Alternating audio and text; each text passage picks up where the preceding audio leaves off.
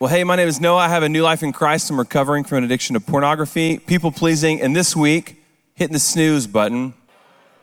That's right. Then I don't then I don't get a quiet time in at all or, or a very abbreviated one. I start my morning off poorly.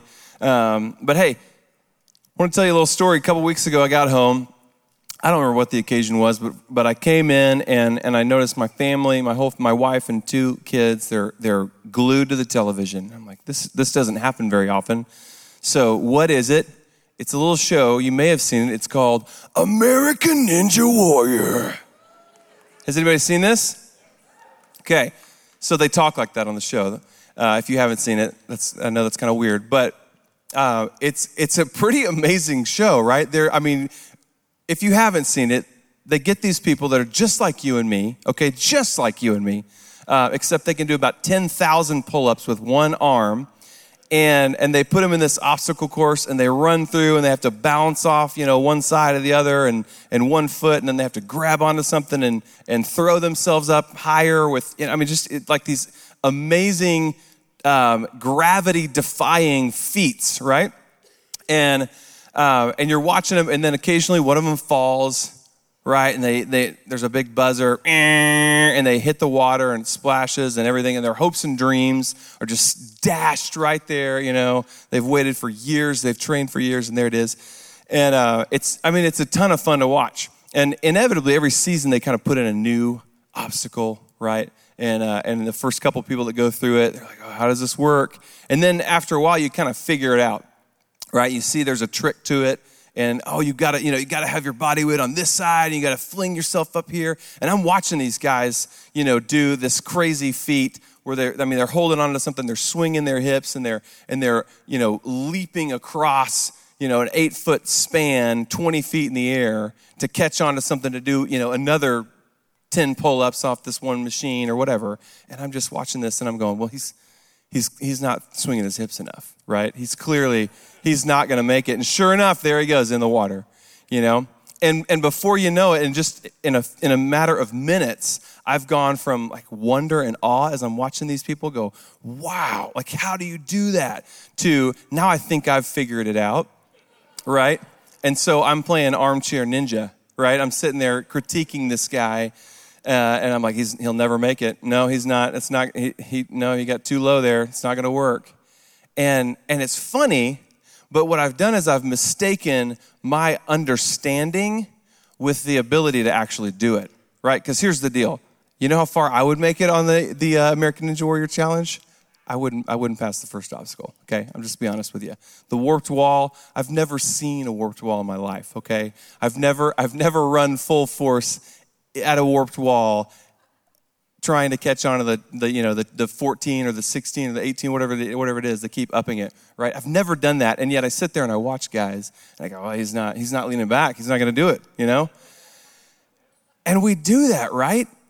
We do that everywhere and we do it in our spiritual life too right we come in here and we think, hey, I know the gospel. Okay, I know Jesus died for my sins. I know, you know, I gave my life to Christ when I was, a, you know, a wee boy. I was eight years old. I was three years old. I was whatever. I had this experience at camp. My parents taught me, you know, I, I prayed the sinner's prayer over here with my pastor. And we have this idea of what it means to follow Jesus, and yet we're all stuck right? And we all have junk in our lives. We have baggage and we have years of hurt and sin and pain and regret and shame.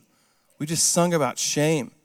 You know, lay down your shame. That's what the gospel says, is that you're not broken anymore because of Jesus Christ. And yet, how many of us walk in here and we go, no, I get that. I understand that, but I can't, I can't quite get there right here.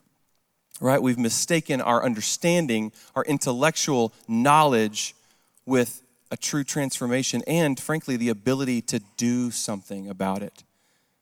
And so um, in James, James actually talks to the, uh, the first century church about this. And he says, as I, as I pull it up here, he says, Be not doers of the word. I'm sorry, let me say it again. Be, be doers, but be doers. Let me start that again, guys. It'll be more powerful this time, I promise. But be doers of the word and not hearers only, deceiving yourself. For if anyone is a hearer of the word and not a doer, he is like a man who looks intently at his natural face in a mirror. For he looks at himself and he goes away and at once forgets what he is like. But the one who looks into the perfect law, the law of liberty, and perseveres, being no hearer who forgets, but a doer who acts, he will be blessed in his doing. Hallelujah indeed. And so, guys, we come in here, we think we know something, and yet the reality is it's not, it's not just this mere understanding. He says later, you know, James, he says, he says, your faith without works, it doesn't mean anything. It's just an idea in your head unless you are working it out, unless you are doing the things that you say you believe. And so, regeneration, for me, it looked like um, coming in here as a, as a professing Christian who knew all the right answers, and yet I was addicted to porn. I was mad at God. I was hurt. I was angry. I was ostracizing everyone in my life. And so wherever you're coming from, guys, I hope I hope that this journey helps you to do the things that the Lord asks us to do. Not not not to prove it, not to earn it, right? But because there is blessing in that. And he says, This is how you walk in the way. This is how you walk in blessing and freedom and healing and release. This is how you lay down your shame. So, friends, that's, that's what I hope you have uh, waiting for you here.